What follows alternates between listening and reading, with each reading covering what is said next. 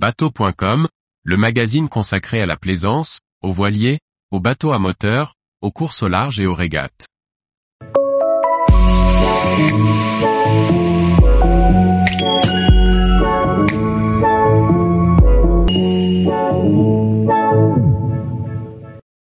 Sparkman et Stevens, une signature qui a marqué la Coupe de l'América. Par Chloé Tortera. S'il existe toujours aujourd'hui et produit des plans pour les plus grands chantiers, à l'image de Notor Swan, le cabinet d'architecture navale Sparkman et Stevens a vu le jour en 1929. Et c'est grâce au binôme de deux frères, l'un au dessin et l'autre à la barre, que le cabinet s'imposa rapidement, jusqu'à créer de nombreux voiliers vainqueurs de la Coupe de l'América ou de course au large. Le cabinet d'architecture navale et de courtage Sparkman et Stevens a été fondé Olin et Rod Stevens associés à Drake Sparkman en 1929. Les Stevens découvrent la navigation dans leur enfance lorsque leur père achète un sloop de 5 mètres baptisé Corker. Auparavant, aucun d'eux n'a jamais navigué. Les étés se déroulent ainsi d'année en année à naviguer sur des bateaux toujours plus grands. Olin suit des études d'architecture navale, mais décide finalement de les abandonner pour appliquer directement ce qu'il a appris. Olin Stevens dessine son premier plan alors qu'il n'a pas encore 20 ans. Celui-ci sera publié dans la revue Yachting de janvier 1928. Son père, conscient du talent de son fils, décide de le présenter à Drake Sparkman. Il cherche un architecte naval pour étendre son activité.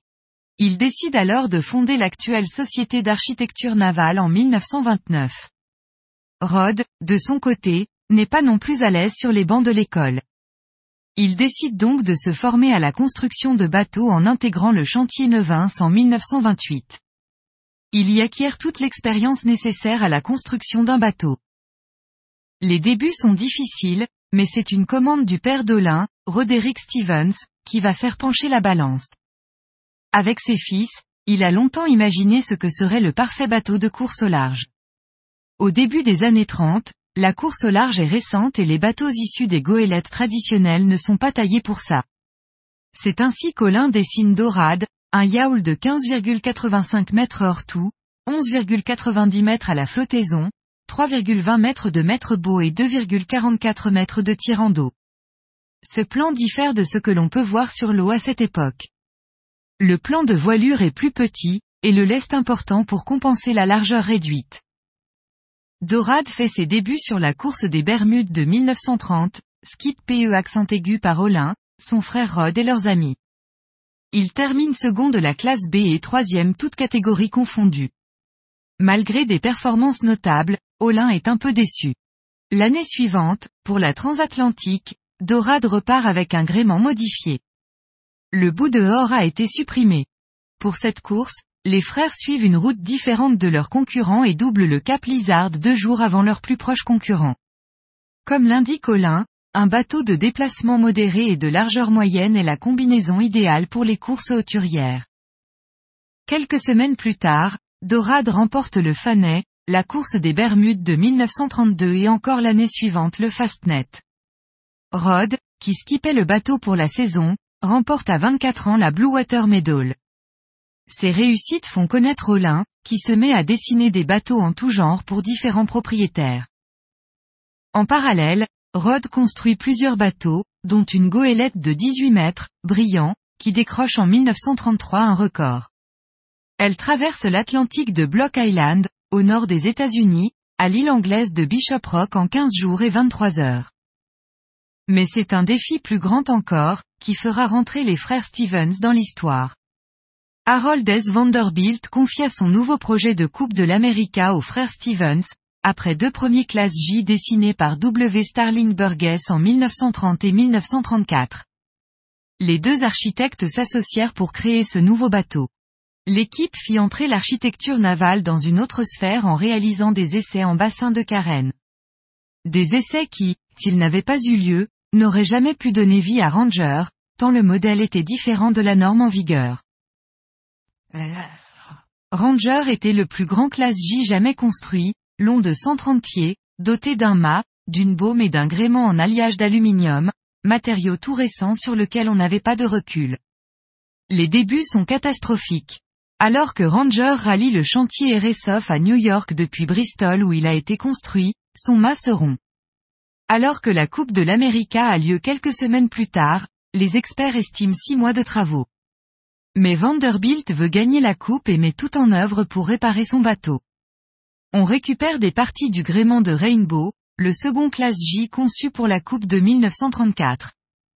Dix jours plus tard, Ranger est doté d'un gréement provisoire dans l'attente d'un nouveau mât en aluminium fabriqué en trois semaines. En navigation, Ranger se révèle être le classe J le plus rapide qui ait jamais été construit.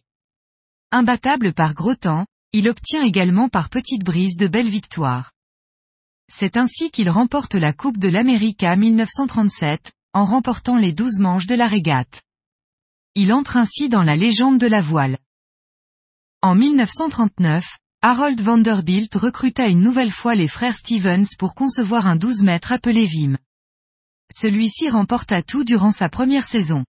Mais la guerre changea les plans de tous.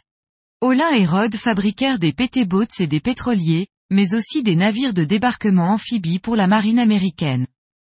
Ce camion amphibie, développé par Rod, fut construit à 30 000 exemplaires, ce qui permit aux deux frères de poursuivre leur activité après-guerre. Olin dessina un nouveau sloop pour la Coupe de l'América de 1958, désormais disputée en 12 mètres J.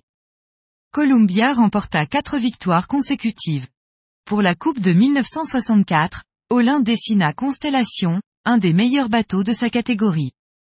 Pendant quatre décennies, sept conçurent tous les vainqueurs de la Coupe de l'América, sauf un.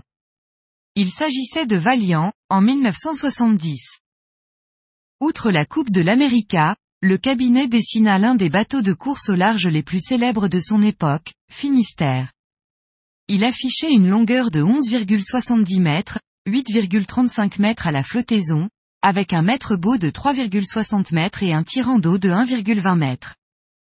Le bateau fut le seul à remporter par trois fois les Bermudes.